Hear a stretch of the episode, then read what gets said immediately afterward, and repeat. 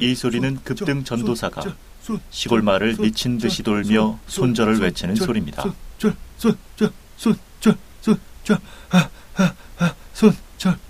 시장의 소리를 찾아서 주식빵집과 함께합니다.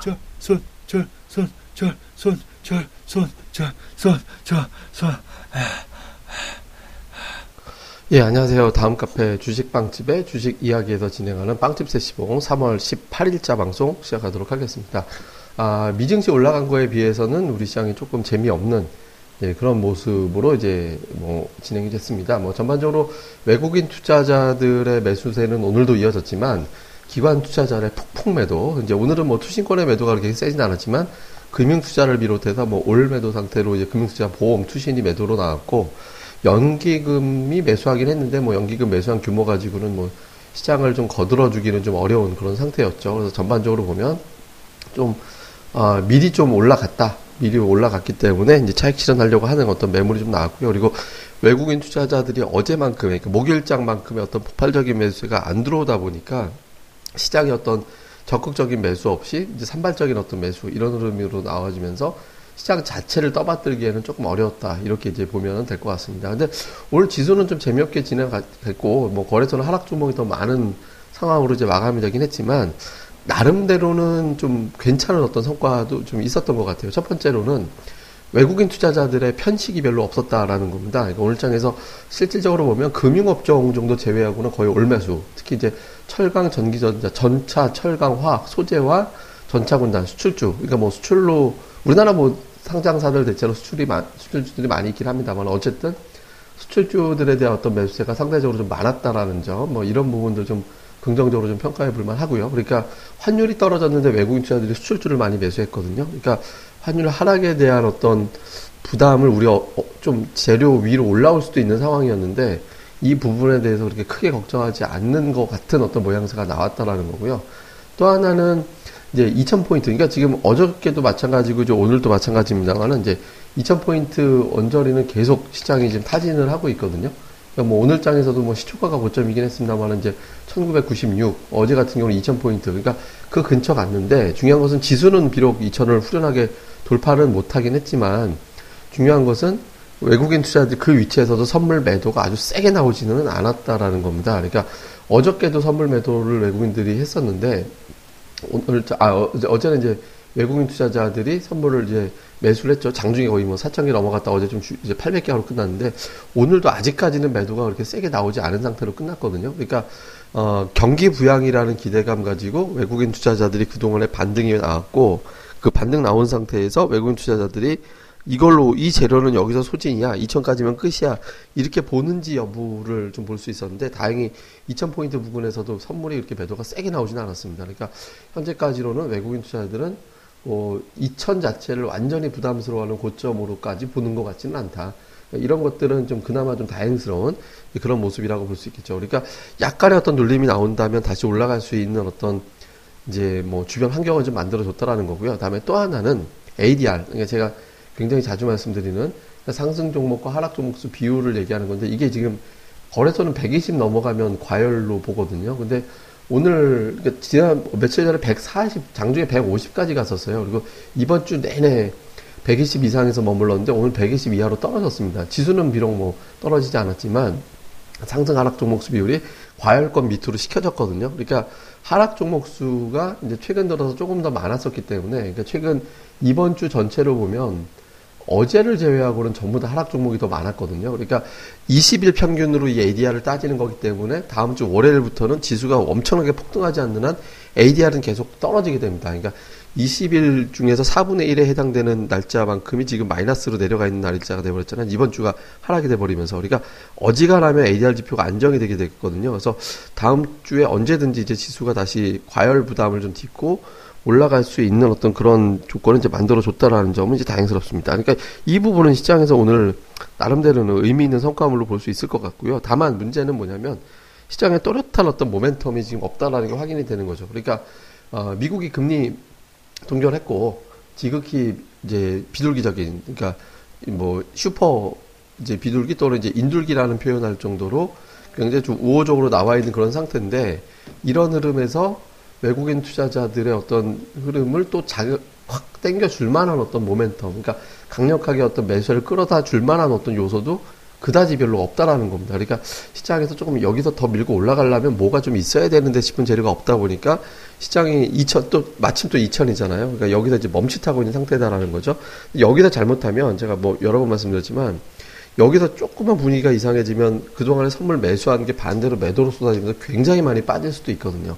핑계거리가 되면. 근데 다행인 건 뭐 급격한 하락보다는 단기적인 어떤 눌림, 조정, 그러니까 약간 어떤 눌림 정도로 이제 휘어가면서 올라갈 가능성이 높아졌다. 이제 중국도 지금 2,900에서 이제 3,000 언저리까지 거의 다 올라와 있는 상태로 올라가면서 뭐 해외 쪽에서 이제 중국이 다시 힘을 내주고 있고 그리고 달러화가 약세로 가면서 기존의 어떤 달러 강세 원자재 하락에서 달러 약세 원자재 강세 채권 악세 뭐 이런 구도로 가게 되는 이런 흐름으로 지금 만들어지기 시작하고 있거든요. 그래서 아마도 이제 눌림의 기간이 조금만 지나가고 나면 좀 시장은 좀 화끈하게 움직일 가능성이 좀 높지 않나 이렇게 보여집니다. 현재까지로는.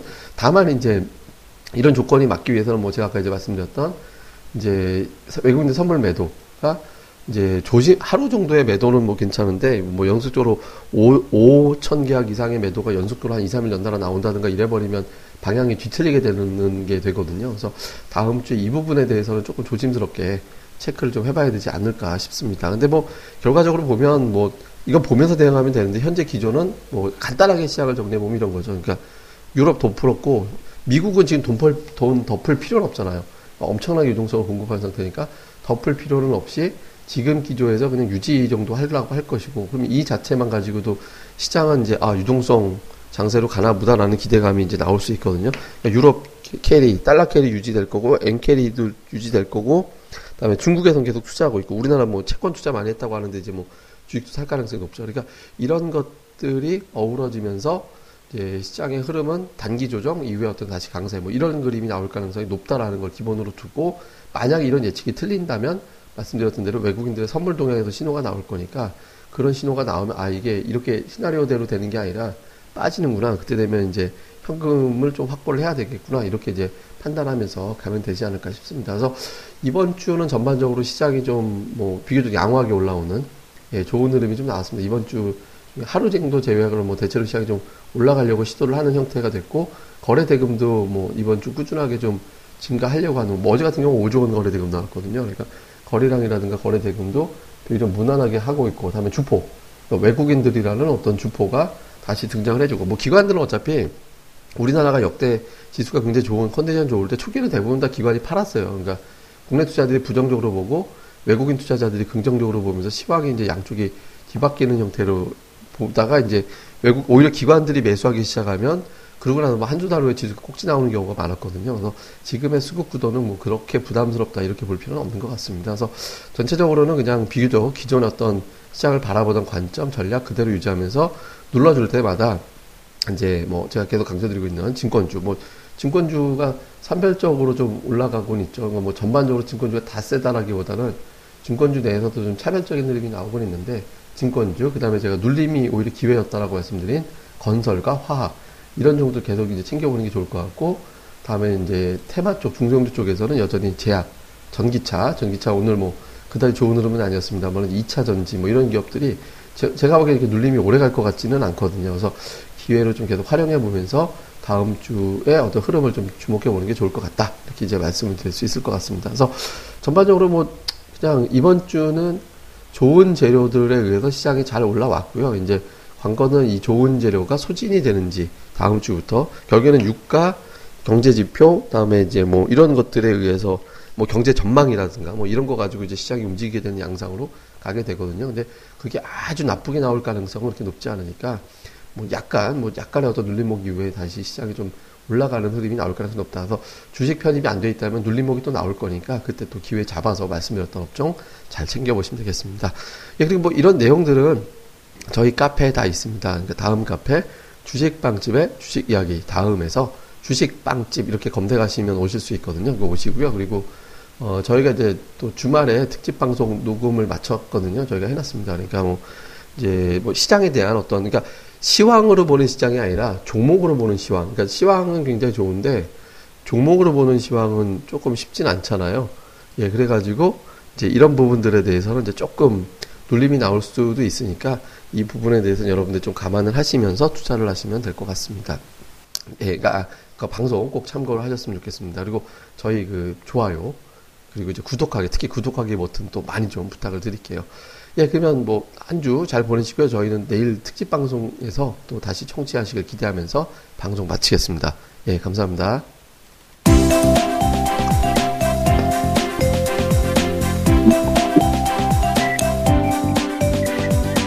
아, 안녕하세요. 주식방집 운영자 불사조입니다.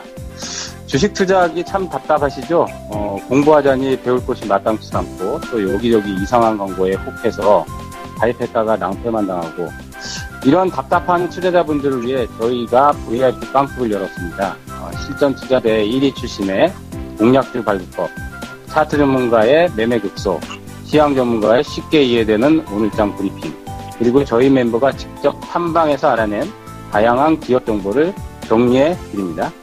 부담 없이 편안하게 가입할 수 있는 신한 VIP 빵집에 많은 가입과 관심 부탁드립니다. 자세한 내용은 다음 카페 주식빵집의 주식 이야기에서 직접 확인하시기 바라고요. 문의 전화는 010-3043-0909 0909입니다. 010-3043-09없다.